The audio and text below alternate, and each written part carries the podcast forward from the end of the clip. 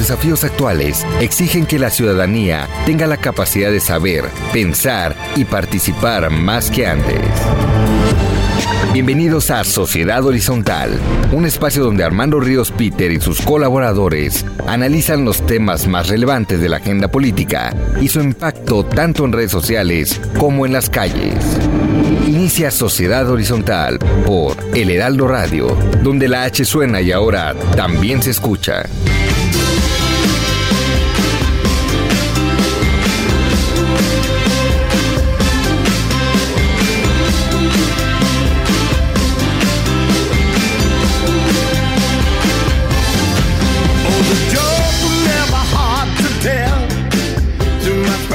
Pues eh, muy buenas tardes. Estamos escuchando I'm Gonna Love Me Again, que es la canción de la película Rocketman, que por cierto está nominada como mejor canción en la 92 edición de los Óscares. En unas horas vamos a saber quiénes ganan, quiénes son las mejores películas y bueno, pues entre otras cosas, quién es o cuál es la mejor canción eh, según los Óscares de esta edición. Damos la bienvenida a Sociedad Horizontal. Yo soy Armando Ríos Peter. Aquí en Sociedad Horizontal, la verdad que todos construimos a través de la señal del Heraldo de México. Y me acompañan hoy Maru Moreno. Hola, buenas tardes. Y como siempre, Pedro Sáez, que está con nosotros. ¿Qué onda, Armando? ¿Cómo estás? Bueno, y también hoy van a estar acompañándonos Alejandro Alemán, quien es crítico de cine, eh, En Dónde Ir, Filmisteria y Eje Central, eh, así como Karen Mendoza, que es estudiante del último semestre de la carrera de Administración de Negocios en Comunicación y Entretenimiento de la Escuela, de la escuela Bancale Comercial. Y pues le agradecemos mucho a Gerardo Reyes que hoy está en los controles. Muchas gracias Gerardo. Saludamos a quienes nos escuchan en la Ciudad de México, Guadalajara, Nuevo Laredo, Tampico, Villahermosa y por supuesto el bellísimo puerto de Acapulco. Gracias por su preferencia. Maru, recuérdanos por favor cuáles son las redes. Claro, en Twitter estamos como arroba el heraldo-mx, en Instagram arroba el heraldo de México y el sitio web heraldodemexico.com.mx donde pueden seguir nuestro programa. Y bueno, pues nos pueden escuchar también online, en línea, a través del portal del heraldomexico.com .mx y esperamos todos sus comentarios en Twitter con el hashtag de Sociedad Horizontal. Como siempre lo decimos, vivimos un cambio de era, la tecnología ha provocado nuevas formas de organización y comunicación. Hoy las jerarquías tradicionales pues pierden su valor a pasos agigantados y el diálogo es el motor para entender que la verdad cotidiana la construimos todos, distintos puntos de vista, distintas posiciones, pero especialmente a través del diálogo y si logramos ponernos de acuerdo y ponernos en los zapatos del otro es como construimos una verdad diferente cada día. Eh, una reflexión que yo les quiero compartir. Uno de los grandes temas de la semana, sin duda alguna, fue el tema de Trump, ¿no? Donald Trump ha sido acusado de abuso de poder y de obstrucción por parte de los demócratas. Se le ha señalado también por parte de sus detractores como misógano, como xenófobo, en fin. Y pese a las críticas de algunos grupos, pues la verdad es que el presidente Trump mantiene un apoyo fuerte. Seguramente habrá de reelegirse, por lo menos es mi pronóstico al día de hoy, ¿no? Y tuvo una semana pues, realmente buena, ¿no? La mayoría en el Senado votó a favor de absolverlo de las acusaciones que le hicieron los demócratas. La economía estadounidense va bien, recordemos que la economía es parte importante de cómo deciden eh, los gringos cómo van a votar. Eh, pues tiró el Tratado de Libre Comercio y aprobó el TEMEC. Ha logrado construir su muro, y aquí lo hemos comentado, su muro a costa desafortunadamente de nuestra Guardia Nacional.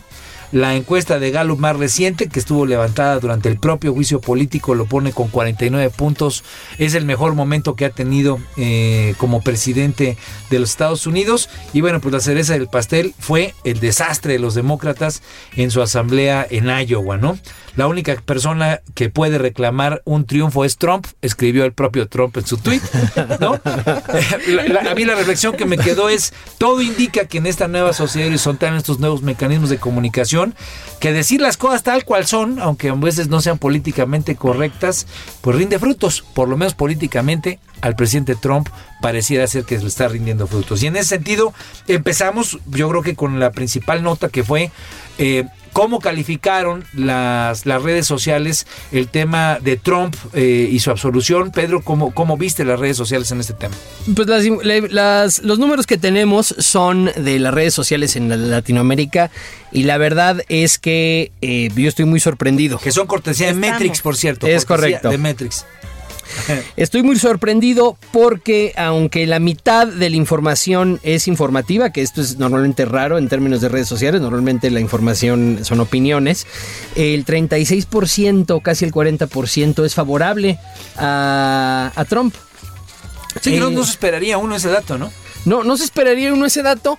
Y a mí lo que me brinca es, yo me acuerdo que en los, en los chats de influencers, en los, eh, a los que me han dado acceso, eh, esta era una discusión enorme, ¿no? Si Trump iba a ganar y si iba a poder reelegir. Y este, aquellos que están más cerca de las redes sociales o del comportamiento de las redes sociales decían que sí, que efectivamente se iba a reelegir y predecían exactamente lo que está sucediendo, que es que iba a ganar el, el asunto este del impeachment y esto lo iba a catapultar y poner en la posición, una posición muy cómoda para reelegirse. Yo en general creo que Trump es el político americano que más conoce de este tema. O sea, De definitivamente... comunicación política en el nuevo ecosistema. De comunicación política en el ecosistema descentralizado, sí. Este, Trump en realidad es un partido político él, ¿no? Sí, es una marca con, con una greña loca, ¿no? Es una marca con una greña loca y él, eh, por haber creado y, y trabajado este el ecosistema el ecosistema digital y tener este apoyo de algunos medios no tradicionales pues construyó una plataforma política suya que hackeó al partido republicano sigue vigente y se podría decir que hoy es el poder político más importante de Estados Unidos ¿no? Bueno, sin duda alguna con ese 49 que le dio Gallup, pues difícilmente algún demócrata y después con todo el relajo que tuvieron podría posicionarse como un personaje que le haga rivalidad, por lo menos a como está la fotografía el día de hoy, ¿no? ¿Tú, tú, tú, cómo lo ves, Maru? Sí, además eso, los demócratas ahorita está como muy dividida las preferencias, no hay un candidato que esté posicionado con franca mayoría, se están ahí dividiendo. Y a mí sí lo que me llama mucho la atención es que esta información que nos da Metrix viene básicamente de las redes latinoamericanas.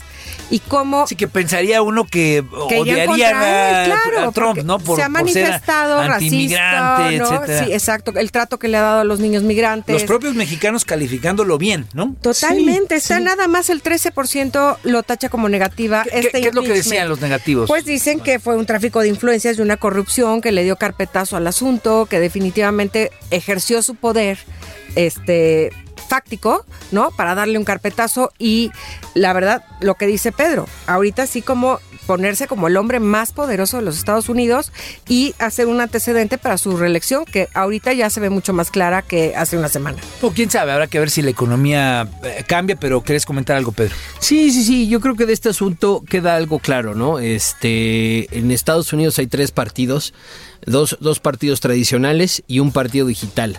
Y el partido, y Donald Trump es un partido digital.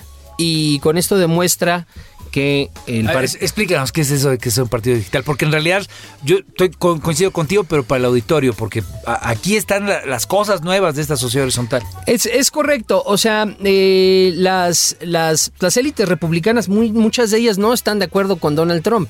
Y durante el proceso de selección de candidatos en el momento en el que fue electo Donald Trump, todos los candidatos que venían de élites republicanas, de estructuras republicanas tradicionales, estaban en contra de él. No, bueno, les dio por debajo de la lengua, ¿no? A los Bush, por Le- ejemplo. Les dio por debajo de la lengua. Formó utilizando muy bien las redes sociales y otros, y, y- y otros medios de comunicación digital Y el dinero.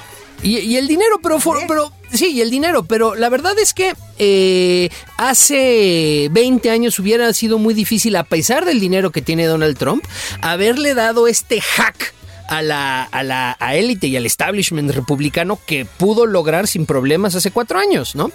Eh, y entonces formó una base, una base política suya, no republicana, suya, porque una cosa es un republicano y otra cosa es un Trump supporter, ¿no?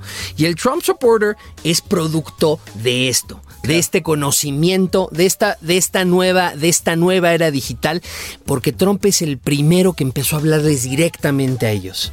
A ver, Sí, claro, información, digamos, hay que hacer el análisis, ¿no? Metadata y en- entender qué es lo que estaban pensando en distintas secciones georreferenciadas, luego comunicándose a través de las redes sociales para targetear mensajes específicos. Obviamente el escándalo de Facebook con este Cambridge Analytics. Sí, es sí, otra todo el cosa. tema de los rusos y no sé qué.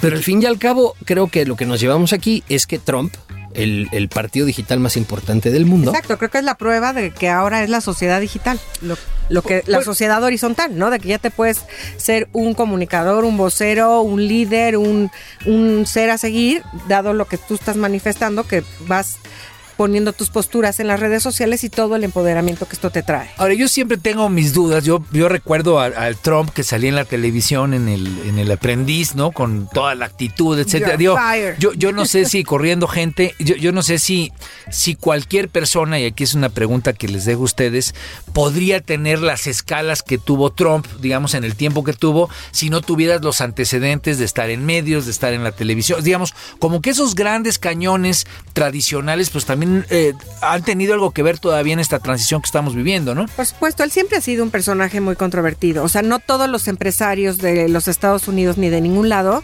tienen el foco como lo ha tenido Donald Trump. Por supuesto que siempre ha estado, ha sido muy mediático y ha sido muy controversial. Hay quien lo ama y hay quien lo odia. Y claro que todo este antecedente mediático que tuvo lo impulsó.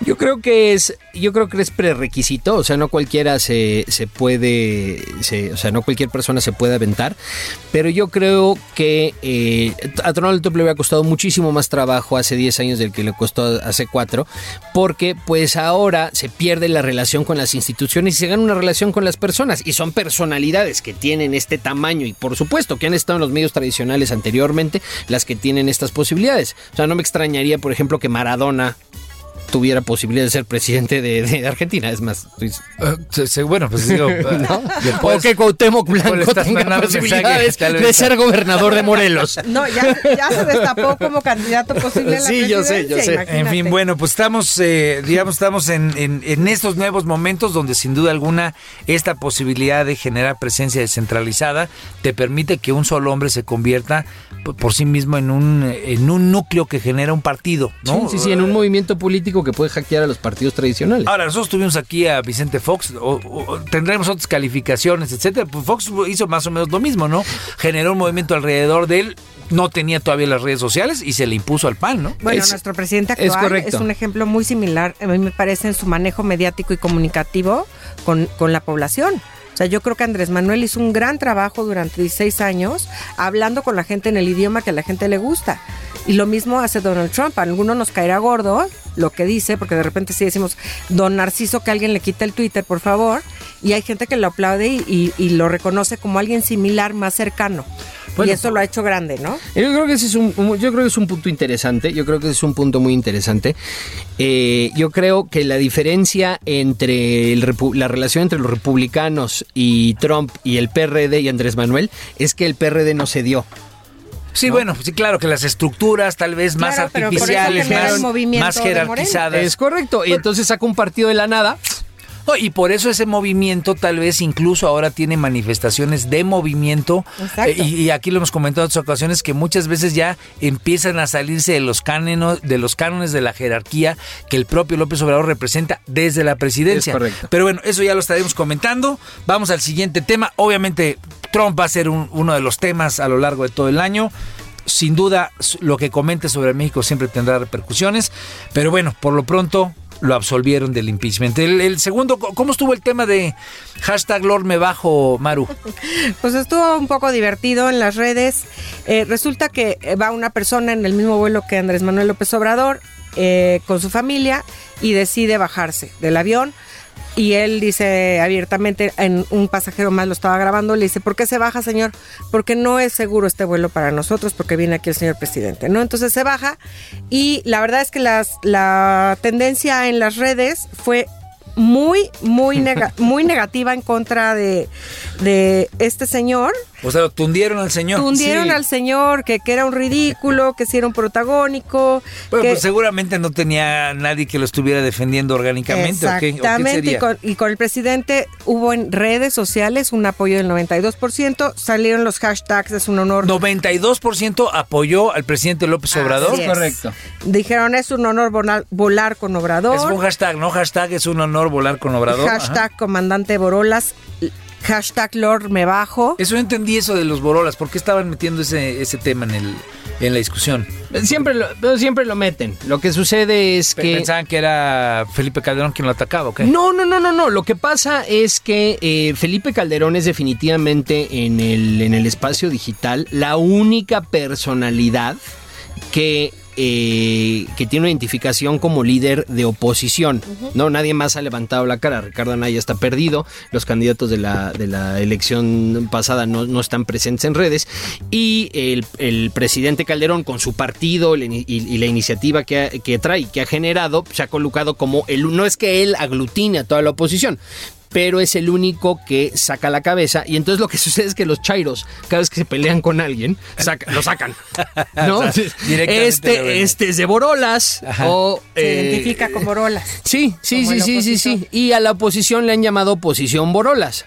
Es más, los chairos, los chairos, los López Obradoristas, eh, le dan más empuje al presidente Calderón como figura de oposición que la propia oposición, que está dividida en muchísimos, en muchísimos pero, espacios. estuvieron fuertes, ¿no? Lo, lo, criticaron duro. Hashtag Lord Mamón, hashtag Lord Ridículo, hashtag Lord Berrinche. La verdad es que creo que eh, es de, estas, de estos comportamientos cuando hemos hablado de, de linchamientos sociales en las redes. Es exactamente que, lo que, que parecieran ser bastante injustos, ¿no? Si alguien legítimamente decide bajarse de un avión porque considera, y creo que ahí fue bastante respetuoso él al decir, es una asunto de mi seguridad de mi familia, yo creo que es algo respetable. Sí, porque además no lo hizo de forma grosera, Armando, ni, ni armó un escándalo, simplemente vio que estaba ahí el presidente y dijo, señorita, ¿me puede hacer el favor? Nos queremos bajar mi familia y yo. ¿Por qué, señor? Porque se baja, porque no considero que este sea un vuelo seguro para nosotros.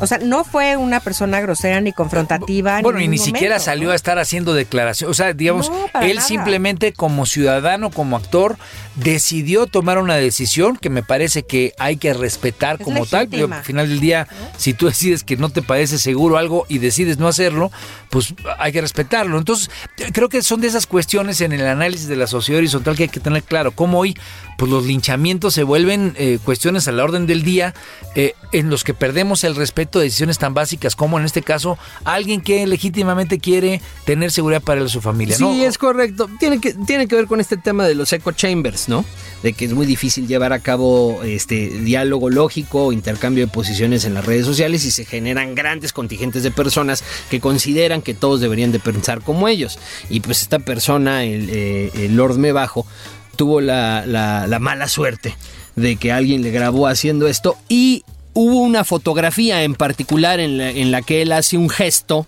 de desagrado con lo que está sucediendo y este es, claro, y exactamente. Bueno, yo creo que hay que hay que destacar si hubo gente que lo defendió, hashtag estamos contigo Javier Quirós, hashtag eh, eh, yo también me hubiera bajado, en fin. Bueno, pues pasemos al siguiente tema. Yo creo que uno de los asuntos que empezaron la semana pasada y que hay que darle seguimiento profundo es el de las protestas en la UNAM. ¿Cómo estuvieron, Maro, las protestas en la UNAM? Pues mira, el 53% en las redes sociales no apoyan estas protestas consideran que son ocurridas, lo que está ocurriendo hoy son actos vandálicos, que son protestas infundadas, mencionan que se están exagerando las peticiones de los, de los alumnos y que no son legítimos estos pliegos petitorios. El 53% de la población no está apoyando estas manifestaciones. 53% de la red. rechaza en las redes Totalmente. el tema y la parte positiva, ¿cómo estaba? ¿Quiénes apoyaban, Pedro? No, muy pocas personas este, en redes sociales manifestaban apoyo. Eh, los que lo hacían eh, manifestaban que este, pues, las manifestaciones son válidas, son por violencia de género y que las autoridades este, sean cargo de las preparatorias cerradas por, por acoso sexual. Bueno, hay que dimensionarlo porque el hecho de que la universidad ya tenga cerradas, entiendo que seis facultades, eh, tal vez una decena de, preparatorias, los SHs, en fin, pues no es un asunto menor. Y las declaraciones que han estado haciendo más allá de las redes algunos funcionarios y actores públicos, pues eh, hay que dar seguimiento ¿no? Cuando comentaban que hay mano negra o hay mano morena, pues, pues sí hay eh, algunas cosas que yo vi en redes que ya empiezan ahí a dibujarse de cómo puede ser también un tema de articulación política desde dentro de algunos actores más extremos de los que están relacionados con Morena, o no sé si ustedes leyeron algo sobre eso también en las redes. Sí, lo que yo leo es que está sucediendo un fenómeno muy similar al que sucedió en su momento eh, con el prismo, con la izquierda independiente. Eh, que es que aquellos movimientos de izquierda que no estén alineados a la 4T se las ven cuesta arriba porque por un lado pues, no van a tener apoyo de los segmentos de la población de derecha y tampoco van a tener apoyo del oficialismo de izquierda, ¿no? Y entonces eso explica eh, un poco que solamente el 13% de, eh, de las redes lo apoyó, que es algo que también hemos visto en otros programas, ¿no? Que cada vez más se divide entre, entre la izquierda o el progresivismo eh, que, que tiene como eje central de su discurso este, los derechos humanos y aquellos que están en el oficialismo y defienden a, ultranza al, gobierno. Pero, por lo pronto, Maru, la, la mayoría de la gente eh, no apoyó el, tema, ¿verdad? Digo, independientemente de, de, como lo comenta Pedro, que es parte de una cosa mucho más profunda, la, gente no está apoyando este tema y está viendo sí eh, una diferencia entre un grupo claramente definido y medio articulado artificialmente a lo que son los jóvenes, ¿no? O sea, como que a los estudiantes lo están separando de este tema, cosa que creo que es positiva. Vámonos rápido a la siguiente. El INE reconoce a México Libre como partido. A ver, mi querido y estimado Pedro, este es de los temas que tú traías. Sí, no, no, no, esto fue un tema interesantísimo. Eh, las redes estuvieron eh, en su gran mayoría en contra del reconocimiento de, de, México Libre como partido, 53% en contra y solamente 10% al favor, el resto de los comentarios informativos y además esto también desencadenó una, este, una actitud negativa contra el INE y en particular contra su este, consejero presidente eh, Lorenzo Córdoba. ¿Por qué fue eso? ¿Cómo, cómo estuvo?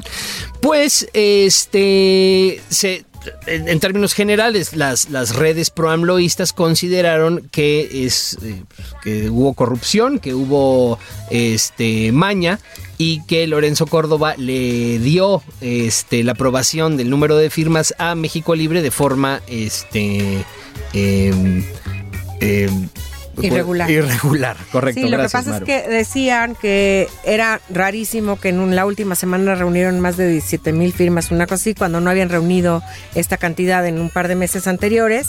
Eh, señalan las redes que seguramente son falsas estas firmas y que posiblemente hasta estemos ante la formación de un narcopartido. Yo creo que esto tiene que ver un poquito también con el, con el tema de García Luna, ¿no? Este, que están ya queriendo como relacionar todo junto y haciéndolo un engrudo, pero sí se le fueron en contra a Lorenzo Córdoba. pero ¿quiénes defendieron? Los, los que defendieron, porque yo me acuerdo también haber visto eh, que había como argumentaciones, el propio Lorenzo Córdoba salió a decir, todavía no hay nada para nadie, todavía hay que cotejar, recordemos que esa es una compulsa de las firmas, ¿no? Y, un poco compartían que la aclaración del INE pues eh, les parecía acertada, dado que hasta junio es cuando se va a revisar este tema. Claro, acá lo que pide el INE es paciencia porque todavía se tiene que hacer la revisión de los protocolos para la formación del partido.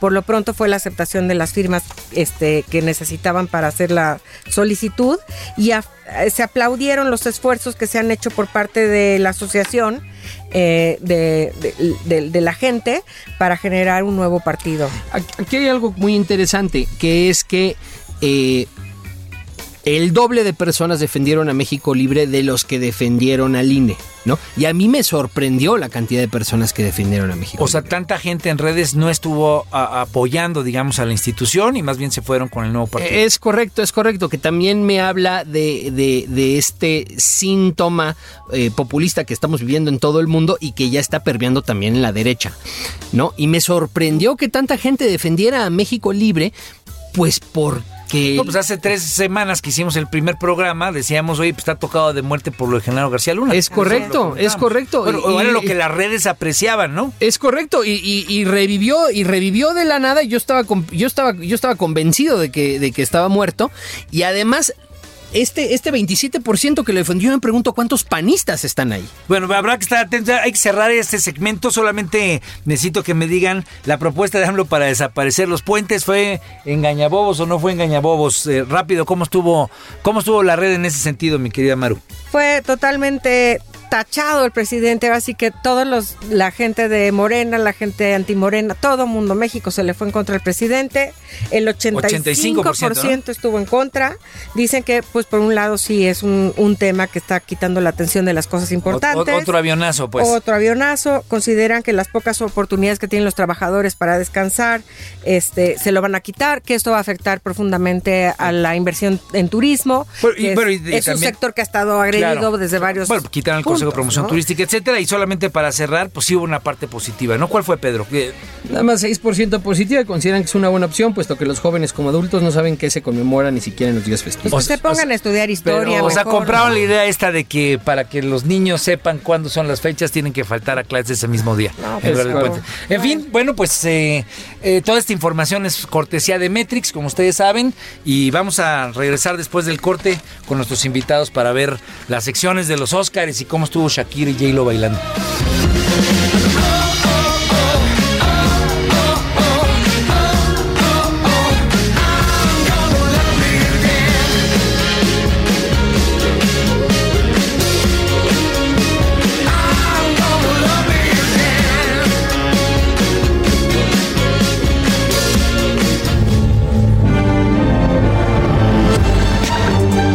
A una pausa y regresamos a más de Sociedad Horizontal por el Heraldo Radio.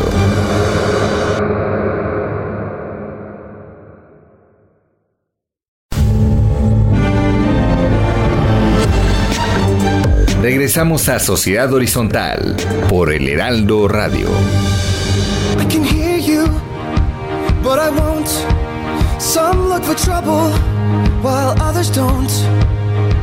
There's a thousand reasons I should go about my day and ignore your whispers, which I wish would go away. Oh. Hola, ¿qué tal? ¿Cómo están? Yo soy Armando Ríos Peter y estamos escuchando Into the Unknown, ¿no? Tema de la película Frozen 2, nominada como mejor canción en los primeros Oscars de la Academia, en su edición número 92. Y bueno, pues gracias por seguir con nosotros. Estamos en Sociedad Horizontal. La verdad que todos construimos. La información es cortesía de Metrix y pues eh, sobre todo, como dicen los de Metrix, conocer la verdad en una sociedad digital. Vimos un cambio de era, la tecnología sin duda alguna nos permite comunicarnos y organizarnos de manera diferente y por eso me siento muy contento de darle la bienvenida a esta segunda parte con Maru Moreno y con Pedro Sáez que me acompañan, a Alejandro Alemán quien es crítico de cine y a Karen Mendoza que es estudiante de la Escuela Bancaria Comercial. Bienvenidos y pues em, el tema que más estuvo presente en redes como parte del postdebate o por, en este caso el post bowl, ¿no? El, post supertazón fue eh, el medio tiempo del Supertazón 2020, ¿no? Eh, ¿Cómo estuvo, primero, mi querido Pedro, platícanos cómo estuvo la actitud hacia J. Lo y hacia, y hacia Shakira, ¿no? Que yo tuve mi propia actitud, pero a ver, cuéntanos. Muy, muy interesante. La actitud hacia Shakira fue eh, mayoritariamente positiva, casi 90% de comentarios a favor, mientras que la actitud hacia J-Lo fue mayoritariamente negativa, 50%, un poco más de 50% este, en contra. En mi caso fue al revés, ¿eh? pero bueno, una posición distinta. Este, en a, a, Shakira, eh, los, los usuarios de redes aplaudían su participación y señala que a diferencia de J-Lo, puso en alto a los latinos y a la cultura latinoamericana por la variedad de ritmos eh, eh, que utilizó en su, en su, en su show. Y este y con J-Lo se realizan críticas sobre, la, sobre su vestimenta y de que ya no está nada para aparentar un sex symbol, eh, para hacer un sex symbol. y no solo eso, que la forma en la que iba vestida denigraba a la mujer. Envidiosa. Maru, cuéntanos, ¿qué, ¿qué opinas tú de eso? Bueno, pero había otra parte, ¿no? Porque estaba la actitud hacia J-Lo, ¿no? Esta, eh, había quienes estaban teniendo una actitud positiva, quienes Sí, claro. ¿Quiénes la defendieron o qué es lo que decían? No, pues bueno, gran parte de la comunidad, sobre todo, eh, recordemos que Metrix nos da información de las redes en América Latina. Obviamente, J-Lo tiene sus seguidores en Puerto Rico y en muchas partes del mundo. Este, halagan a la figura de la cantante, la destreza que tuvo en el tubo. La verdad es que tiene 50 años, pero muy bien puestos. No le sobra ni uno ni le falta ninguno. Eh, creemos que, que hizo una, una presentación súper digna. Y yo, más allá de criticarla por la edad, creo que fue hizo un pronunciamiento político, si me lo permites, porque en, en una parte del, del show destapa una gran bandera hecha de plumas que por el interior era la bandera de Puerto Rico y por afuera la bandera de Estados Unidos y siendo el show más importante de todo el año con mayor número de, de vistas en el mundo, son dos latinas las que hacen un gran show musical. Bueno, y si eh, estaban también los otros dos, los dos raperos, ¿no? Claro. Este, ¿Quién era? Era Bad Bunny Ese, y Bad Bunny. El otro es ¿Balvin? J Balvin, claro. Es correcto. Pero a ver, va- vamos a poner en contexto. Sin duda alguna, como que la discusión fue. eh, Está mal que, más allá que las que defendieron a Shakira lo hicieron por el tipo de ritmos y porque se apegaba más al tema latino, sí hubo muchas críticas en redes de que se cosificara a la mujer, o por lo menos yo leí un poco eso, leí el tema de eh, los ponen como objetos sexuales, este tipo de críticas que además de todo, pues muchas veces eh, son parte ya de, una discusión continua que tenemos.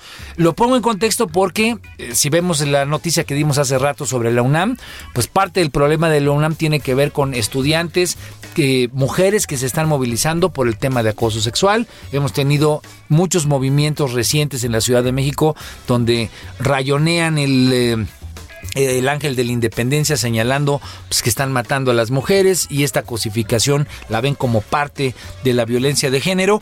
Bueno, pues lo pongo todo esto en contexto para preguntarle a Karen, tú eres estudiante, tú estás, convives, aparte toda tu escuela está pues, ahí por reforma, seguramente te vio ver, te tocó ver a, las feministas eh, marchando. ¿tú, tú cómo sientes esta discusión? ¿Qué, qué, qué, qué te deja esta situación? ¿Qué, qué emociones te genera esto? ¿Y, y crees que estás a favor, estás en contra? Mm, yo me parece que ambas estuvieron increíbles, que no tiene nada que ver con objeto sexual. Eh, Shakira mueve las caderas increíble, J-Lo, J-Lo, híjoles, quién sabe la disciplina que lleva, el cuerpazo que tiene, lo que hizo, estuvo increíble. A mí me encantó. ¿Te, te gustó? Pero digamos, y, y este tema, digamos, de la... de- bueno, pero no va- vamos a escuchar porque aquí también Alejandro quiere opinar que le gustó. No, es que Ajá. eh, yo estoy sorprendido. O sea, me, me gustaría saber el demográfico de estos números que acaban de dar, porque veo un conservadurismo tremendo. O sea, yo no. Yo no concibo, o sea, jamás pasó por mi cabeza que las estuviéramos objetivizando, sexualizando. Ellas pues son así en cierta forma, o por lo menos su imagen pública. Qué bueno que así lo sea, ¿no? Recordemos que J-Lo eh, hizo esta película que se llama Hustlers, que es ahí donde aprende el pole dancing. Lo hace increíble en esa película. Todos los críticos de cine, casi en general, dijimos, seguro la van a nominar. No pasó. Eh, y bueno, lo que decía, no se llevó el Oscar y, y- y le estuvo metiendo al gym para hacer eso. Si hay la oportunidad de volverlo a hacer para el Super Bowl, pues qué bueno que lo hizo, ¿no? Que, que- que- que le sirvan las, las lecciones. Entonces, eh, a mí me sorprende mucho que la gente lo haya visto así. Yo eh, he platicado con muchas mujeres y no veo que ellas tampoco se sientan ofendidas o algo. Si ellas no se sienten ofendidas, yo creo que ya si nosotros nos sentimos ofendidos, hay que voltear a ver qué está pasando con nosotros como hombres. ¿no? Claro, claro. Maru. Mira, a mí me resulta muy simpático porque sí, sí vi este tipo de pronunciamientos muy, muy conservadores diciendo que se cosificaron, que son objetos sexuales, que ellas solitas se denigraron. Sin embargo, también hubo otros pronunciamientos diciendo que ellas eran el estandarte del feminismo, ¿no? Que eran mujeres empoderadas, etcétera. Y yo no creo que sea ninguna de las dos. O sea, son artistas, están dando un show. ¿Por qué ahora nos sentimos tan ofendidas porque salen un- eh, haciendo el baile del pole? Cuando el año pasado, en el show de medio tiempo del Super Bowl, Adam Levine salió sin camisa, gran parte del show, y yo no veo que nadie se haya quejado. O sea, ¿cuál es el problema? Son artistas y están bailando. De hecho, este, mucho del- de, la información que salió alrededor de Shakira mencionan a su maestra de, baile de este ritmo colombiano, Liz Dani. Es una chavita de 18 años que baila impresionante. Hubo muy, muchos tweets alrededor de ella con videos de esta chica que dijo, me hicieron la vida y me hice mi sueño realidad al momento que Shakira me pide que le enseñe este ritmo, ¿no? La verdad es que yo las vi espectaculares, no creo que sea ni un pronunciamiento político, a lo mejor me iría un poco más por ahí, pero no creo que hayan sido eh, denigrantes para las mujeres, ni tampoco una postura feminista. Ahora, ¿qué es lo interesante, no? Uno, precisamente la, la- la pregunta que hacía Alejandro, siempre, cuando uno está en Twitter, ¿no? Pues, dices, ¿y desde dónde sale esta opinión, no? ¿Qui- ¿Quién la estaba formulando? Y, y es, y, y es lo que nosotros tratamos de, de- de plantear aquí en Sociedad Horizontal. Pues hay distintos puntos de vista, hay distintas verdades, porque cada quien tiene su forma de entender la vida, porque tiene antecedentes personales diferentes, porque tiene una forma específica que algo le, le duele o no le duele o algo le gusta. Entonces, eh, entender esa forma en la que las redes hoy nos permiten identificar que hay distintos puntos de vista, pues creemos que es una forma en la que esto nos permite construir una verdad compartida, respetando la opinión del otro, poniéndose en los zapatos del otro. Pero a mí siempre que están los jóvenes aquí, sobre todo los que están en universidad, ¿Qué tanto funciona la universidad así o qué tanto funciona el mundo en el que tú te mueves, Karen? Digo, eh, ¿qué tanto respeto hay a, a la forma en la que piensas, a la forma en la que te vistes, a la forma en la que tus compañeros, etcétera? Esta, este, este tema de tratar de tener más respeto, ¿qué, qué tanto rifa en su generación o no? Porque si no, pues vivimos en un caos en lo digital, pero la bronca es que también la nueva generación, pues no necesariamente está reproduciendo este tipo de valores de respeto, etcétera, ¿no? ¿Cómo, ¿Cómo lo sientes tú? Híjoles, yo lo siento, no me gusta. Porque a lo mejor antes tenían como de todo tipo en, una, en un salón de clases, ¿no? Había el hippie, había el emo, había el tal. Se respetaba lo que era. Y ahorita tú entras a un salón y todos nos vemos iguales. Entonces creo que no es como tal respeto, es adaptarte a lo que hay. ¿A qué te refieres con todos nos vemos iguales? Ajá, o sea, a lo mejor todos vestimos igual, hablamos igual. Ya no es como el super rockero, el, o sea, lo que te gusta realmente ya no lo puedes expresar como tal. ¿Por qué? Mm, híjoles, creo que está el bullying muy fuerte. Ok. Entonces te, te centras en algo y, Y, y el bullying también que tiene que ver con luego con redes, ¿no? Porque Ajá, tienes. claro. Ajá. o sea, no me parece que haya respeto, más bien es como el adaptarse a lo que a lo que es. O sea, antes habían, lo repito, grupitos porque eran como querían ser. Y ahorita es Tratar de ser tratar iguales de para ser igual no para te encajar, para que no te agredan. Claro, yo creo que esto tiene que ver mucho con lo que comentamos en la primera sección, este tema de los echo chambers, ¿no? Que por la forma, pues, bueno, suceden dos cosas, por la forma en la que están estructuradas las redes, los mensajes negativos o las articulaciones en torno a una narrativa negativa imperan sobre las positivas, agarran más fuerza, más fuego. Y después está la segunda, la segunda característica, la segunda condición de las redes, que es que como no permiten por la forma en la que están diseñadas, eh, no están hechas para el diálogo, están hechas para la difusión de mensajes. Entonces se forman este grandes grupos de personas que piensan igual o reproducen un mensaje en particular, una narrativa en particular, y quien se escapa de esa narrativa es excluido, ¿no? Ok, entonces digamos se genera como una visión colectiva dominante que a final de cuentas es a lo que tú te refieres. Si me muevo de este de estos ápices que son los que dominan, ¿no? Pues seguramente voy a tener algún tipo de crítica o voy a estar desconocido o no o no adaptado, no no no incorporado a, a- a este a este pequeño mundito en el que estoy, ¿no? Sí, hay, es más, hay un, hay un término que George Orwell en su, en su, en su, en la famosa novela 1985, eh, con el que identificó y para hacer referencia a este fenómeno, groupthink. ¿No? Sí, claro. Que es, eh, que es lo mismo que Echo Chambers. Sí, la, ceguera de taller, por la- en otras manera. palabras, la ceguera de taller, ¿no? Y yo creo que eso está relacionado.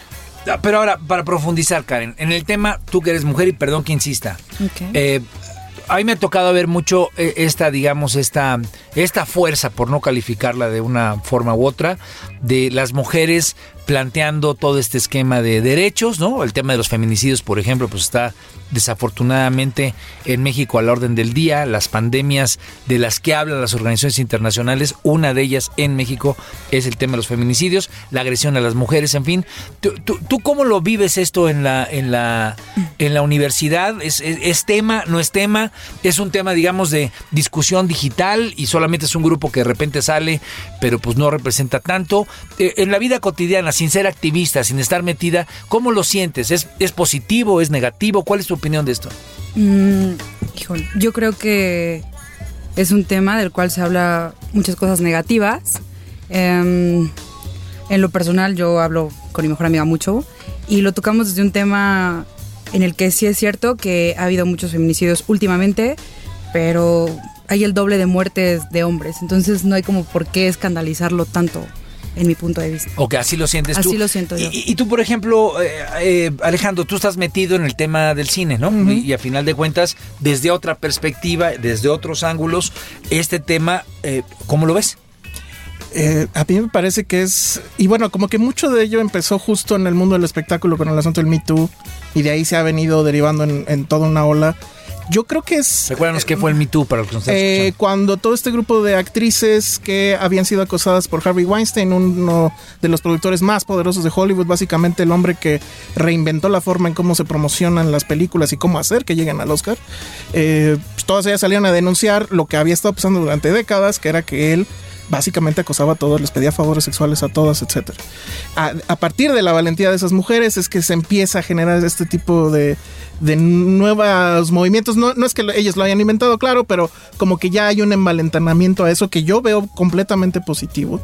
Y yo creo que, o sea, sí está este argumento de hay más hombres, este asesinados, etcétera, pero a los hombres no los asesinan, no nos asesinan por ser hombres y a las mujeres sí las asesinan por ser mujeres. Entonces yo creo que eso es todo esta, toda esta furia que, que se ve reflejada en las pintas y demás, a mí me parece que es una furia válida. O sea, yo sí estoy de acuerdo con este asunto de La furia legítima. Sí, yo- y, que, y, y que digan, pues es que lo que le hicieron al ángel de la independencia sí duele, o sea, como además como chilango, ¿no? Sí duele, pero también duele el otro, ¿no? Entonces yo creo que hay, estamos en esa etapa, a mi parecer, insisto, no soy analista político, mucho menos, estamos en esta etapa donde hay una, un escape, que es, perdón, muy necesario, pero creo que falta pasar a lo siguiente, ¿no? O sea, estamos gritando, estamos, el mensaje se está entregando, pero ¿y ahora qué? Claro, fal- falta la parte de conciencia y de cómo generamos un respeto que no te inhiba cómo te vistes o que, o que te permite escuchar distintos puntos de vista. Sí, y si es- alguien legítimamente se quiere expresar de alguna forma, pues entender de dónde viene esa furia. Y, y es tan básico como, por ejemplo, o sea, bueno, va a sonar a lo mejor un poco banal, pero uno va a Nueva York y Nueva York además es que parece de repente pasarela, pero tú ves mujeres que van de minifalda, etcétera, que van en el metro y no se tienen que subir a un vagón especial para mujeres. Y, pues, todo el mundo lo ve normal, que se suban así de elegantes y, y con escotes pronunciados, por así decirlo, faldas cortas, y no pasa nada. Y eso en esta ciudad al menos, y bueno, supongo que en el país, no pasa, no puede suceder. Eso creo... lo contrario. Ajá, exacto. Claro, que y tienes es- que ser. es- yo creo que ese tipo de cosas, insisto, a lo mejor parece banal, pero a mí me parece que es muy importante que ese tipo de cultura cambie.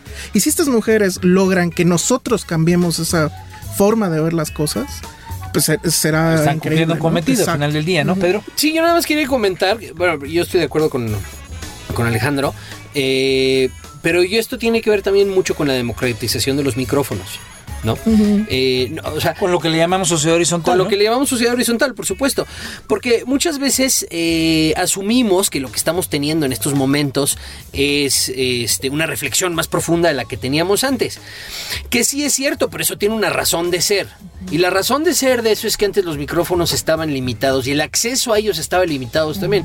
Y aunque no lo creamos, en sociedades donde se, se, se, se- se decretaba que había todas las libertades de expresión, al fin y al cabo, eh, en los medios de comunicación, quién entraba y quién no entraba están en consejos eh, estaba en consejos editoriales. Hoy ya no los están. Entonces se cuelan cosas, se cuela información que antes no se colaba. Y entre ellas los abusos eh, cometidos de forma sistemática contra las mujeres. Claro, la sociedad se vuelve más transparente, obviamente los problemas sociales se ponen más a flor de piel y creo que la reflexión eh, con la que sería interesante cerrar es se queda la obligación de parte de cada uno de los que somos auditorios, pequeños auditorios de eso, el tomar conciencia y generar dinámicas de transformación desde cada una de las trincheras en las que estamos, ¿no? Entonces, creemos que ahí la sociedad horizontal, sin duda alguna, sirve en términos de transparencia y sirve también para poder generar mejores ámbitos de libertad para todos, porque al último, aquella mujer que siente que la van a matar o que la van a agredir, lo último que tiene es libertad, ¿no? Sí, que además es, nada más para concluir, que es uno además de los objetivos de este programa. Sin duda. En vez de nosotros estar diciendo qué vamos a decir, vemos qué dice la gente y comentamos al respecto. En efecto, y como vamos a ver qué dice la gente, pues vamos a oír qué dicen tanto Karen como Alejandro sobre los Óscares. Estamos a punto de pasar algunas horas viendo con los eh, dedos cerrados para que especialmente los mexicanos se ganen varios Óscares. Siempre es bueno que nuestra raza allá en Los Ángeles se gane Óscares. Pues a ver, eh, mi querido Alex, no, tú, le pegas al tema, entonces, ¿cómo ves que viene la, la- la entrega de los Óscares? Bueno, pues eh, los Óscares yo siempre he dicho que son como un accidente en el periférico. No te tienes que detener, pero le frenas tantito siempre, te asomas, ¿Ves cómo va? vas como van y entonces bueno, hay dentro de mi gremio hay gente que se rasga las vestiduras de, no, es que los Óscares son una porquería, sí son una porquería en efecto. Muy pocas veces han premiado realmente lo mejor. La lista de películas que debieron de haber sido premiadas y que nunca fueron y que son consideradas joyas, Ciudadano Kane, para no ir más lejos, no tuvo Oscar a mejor película. Kubrick jamás ganó un, Oscar por mejor director no y así nos podemos ir. En este sentido, ¿sentirías que el BAFTA es más legítimo o los Golden Globes? No. Ninguna no, premiación. No, el BAFTA es un poco más legítimo porque sí creo que eh, se, se rige más por cuestiones artísticas y no tanto comerciales. El Golden Globe es una fiesta. Que es una ceremonia más divertida, y lo comentamos ahorita para el aire, porque en esa ceremonia hay alcohol. Entonces, todos Bueno, los sin que duda suben. puede ser más divertido. Exactamente, todo es más Sí, divertido. Sí. Si, le pones ahí una Claro, si hubiera champaña. mota, pues, tal vez estaría todavía más divertido. Más divertido. Entonces suben los que ganan y pues ya traen copas y pues hacen barrabasada y media, ¿no? Eh, el Oscar para mí es, por un lado, si eres cinéfilo, pues creo que lo tienes que ver. Porque es una fiesta, porque la alfombra roja, porque los vestidos, a mí me parece que eso es todavía válido, no veo problema en eso. Y para mí es un termómetro de cómo está la cultura norteamericana en ese momento. Y, y- y la fuerza Es una fotografía de Sí, cómo es está. una foto de cómo está y, y también, pues, Hollywood es completamente derecha. Entonces, ¿cómo está la derecha respecto a esto? ¿no? Por ejemplo, ahí vimos que llegaron tarde al momento, al asunto de Trump, ¿no? O sea, siento yo que tuvieron una reacción muy tardada a decir Trump no debería de llegar y ya. Bueno, hicieron un gran esfuerzo, pero, Sí, pues, pero ya, eh, se lo- los también eh, los Bush y luego toda toda la farándula se, se- se las arrasó. Karen, ¿tú co- co- cómo, vives este tema? ¿Cómo, qué, qué- opinas del tema de los Óscares? O por lo menos viste alguna de las películas que están nominadas a los Óscares. Sí, claro que, que vi algunas, no todas. Eh, The Joker, para mí me encantaría que ganara. Eh, Joaquín Phoenix fue buenísimo y tengo entendido que está nominado a varias cosas. Eh, tiene sí. 10 Bueno, la nominaciones. película. 11, si no me equivoco. creo. Eh, pero la única que sí es seguro que va a ganar es eh, Joaquín Phoenix. Eso es un hecho. Como mejor actor. Como mejor actor, sí. sí, o sea, sí, sí. mejor que Brad Pitt, mejor que... Brad Sí, Pitt va a ganar. está en otra categoría, Está en Ah, otra ok, categoría. perfecto. Pero sí, eh, Joaquín Phoenix es un hecho que lo va a ganar. O sea, mejor que Pacino, mejor que Joe Pesci, Sí. mejor que todos ellos. No, bueno, están en otra Para que categoría. no las he visto, pero leí cuáles son los que están ahí actuando. No, mira, este está Antonio Banderas, Pero fue buenísimo. Leonardo DiCaprio, Adam Driver, eh, Jonathan Price y Joaquín Phoenix. And the winner is... Va a ser Joaquín Phoenix. No hay, no hay. Oye, no es hay. que yo vi, yo vi la de Dolor y Gloria. No, yo también. Y es increíble. pero- No, hombre, te lo compras, es Almodóvar. Es Almodóvar, exacto. Es, Maravilloso. es Antonio Banderas regresando a España. Orígenes. Regresando con el director que lo lanzó. Interpretando al director que lo Claro. lanzó. No, es fabuloso. Y, y yo tengo la teoría de que el actor que, eh, porque esto obviamente es eh, vida real pero dramatizada, ¿no? Que el actor con el que tiene relación Almodóvar en esa película es Antonio Banderas. Ah, eso es buena. Eso no lo sé. No, no, había yo ahí. pensado eso, pero sí. Ahora, ¿por qué va a ganar Joaquín Phoenix? ¿Y por qué van a ganar, por ejemplo, mejor Al primero que nos diga Karen por qué va a ganar, porque a ella le gustó. Ah, bueno, a ver, cuenta, cuéntanos. Pues tú, a ti te gustó la actuación Porque de actuó Phoenix. increíble. Aparte ¿Qué bajó fue lo que te 25 gustó? kilos, o sea, ¿Le crees el personaje? le creo. O sea, ¿sí le crees a ese Sí, ¿Qué- claro. ¿Qué Joker prefieres, él o Ledger? No, el de ahorita, sí, claro. Ok. O sea, ¿Qué es lo que te gusta más de, ese- de, de- de este Joker nuevo? Pero el otro era gandallón, o sea, era como este que tienes, más sweet, eh, te, te da más Sufre más, este Más. Sufre más. Sí, es como más o sea, te identificas. te, o sea, le gusta más te Sí, gusta claro. más porque sufre más. O sea, lo sientes. Bueno, ¿Qué, yo lo siento. ¿Qué otra viste?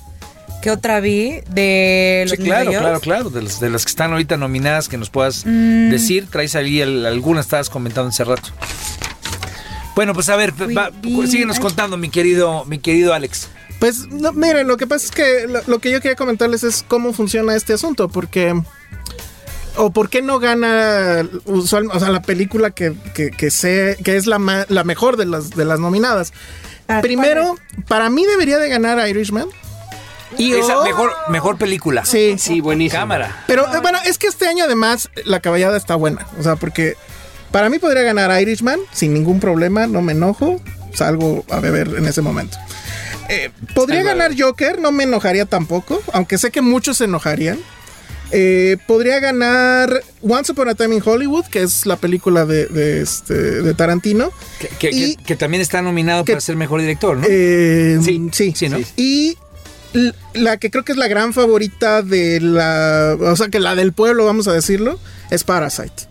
ok. que- Que, que es como la- el, el- el underdog, ¿no? El que es Sí, nuevo, el coreano. Es coreano, que, se- que eso es a favor y en contra, porque hay todo un movimiento que dice que no debería ganar simplemente porque no es norteamericana y que el Oscar es un asunto súper norteamericano. La vida y es bella fue la ganar. última que ganó Ajá, Oscar. Lo que le pasó a Roma, que ganó el premio a la película en, en idioma extranjero y no ganó Y mejor no ganó película. mejor película. Yo creo que aquí va a ser una gran desilusión si volvemos al tema, si no gana Joaquín Phoenix. O sea, creo que ahí sí todos nos pondríamos de capa caída porque todo el mundo estamos esperando eso. Está 99.9. Pero para mejor película yo creo que sí se la van a pelear entre 1917, eh, Érase una vez en Hollywood y El Irlandés. Tú- Que a mí en lo particular me aburrió muchísimo, me parece el mejor elenco del mundo, el mejor director del mundo, pero aburridísima. Ibas a comentar algo de- de- del, del tema de Netflix, ¿no? Este- Sí, sí, sí, sí, sí. Es que a mí me parece muy interesante que ahora, eh, bueno, el año, el año pasado estaba Roma, pero ahora hay más películas. Yo creo que va a haber cada vez más películas que no están diseñadas para ir a salas de cine.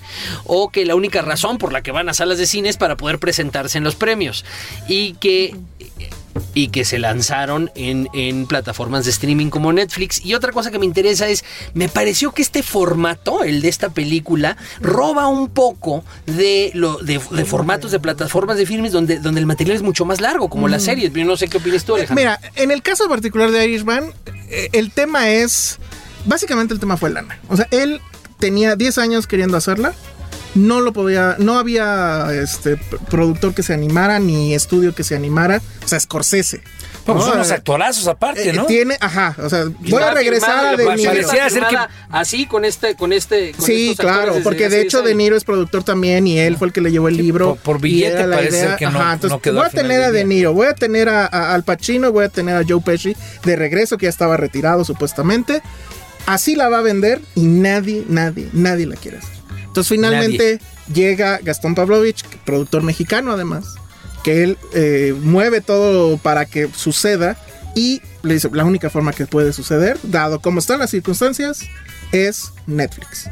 Entonces, no es tanto que él esté pensando voy a hacer una película para. Netflix, es al contrario.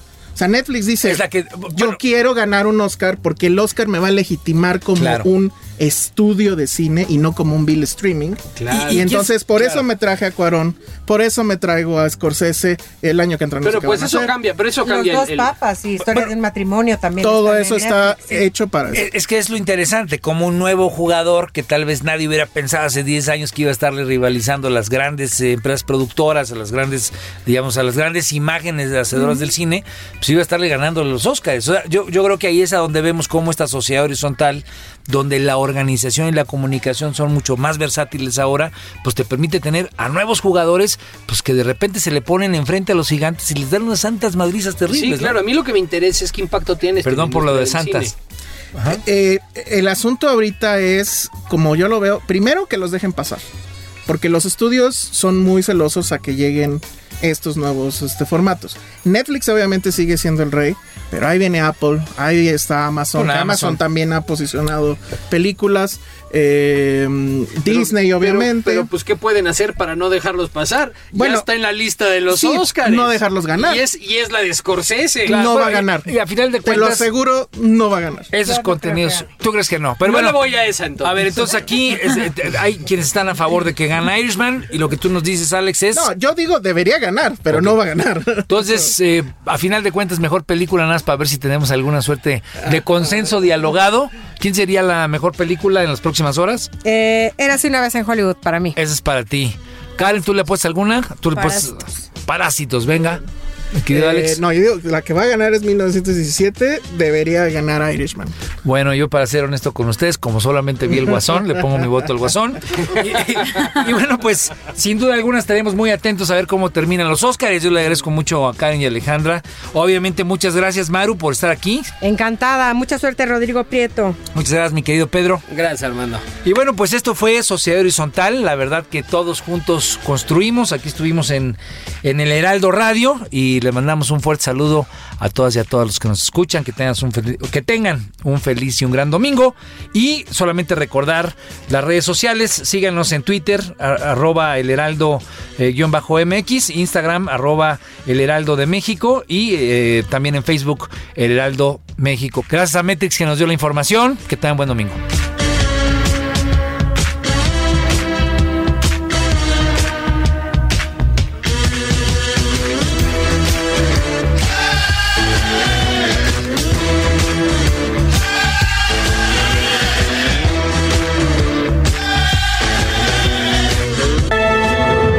Desafíos actuales exigen que la ciudadanía tenga la capacidad de saber, pensar y participar más que antes.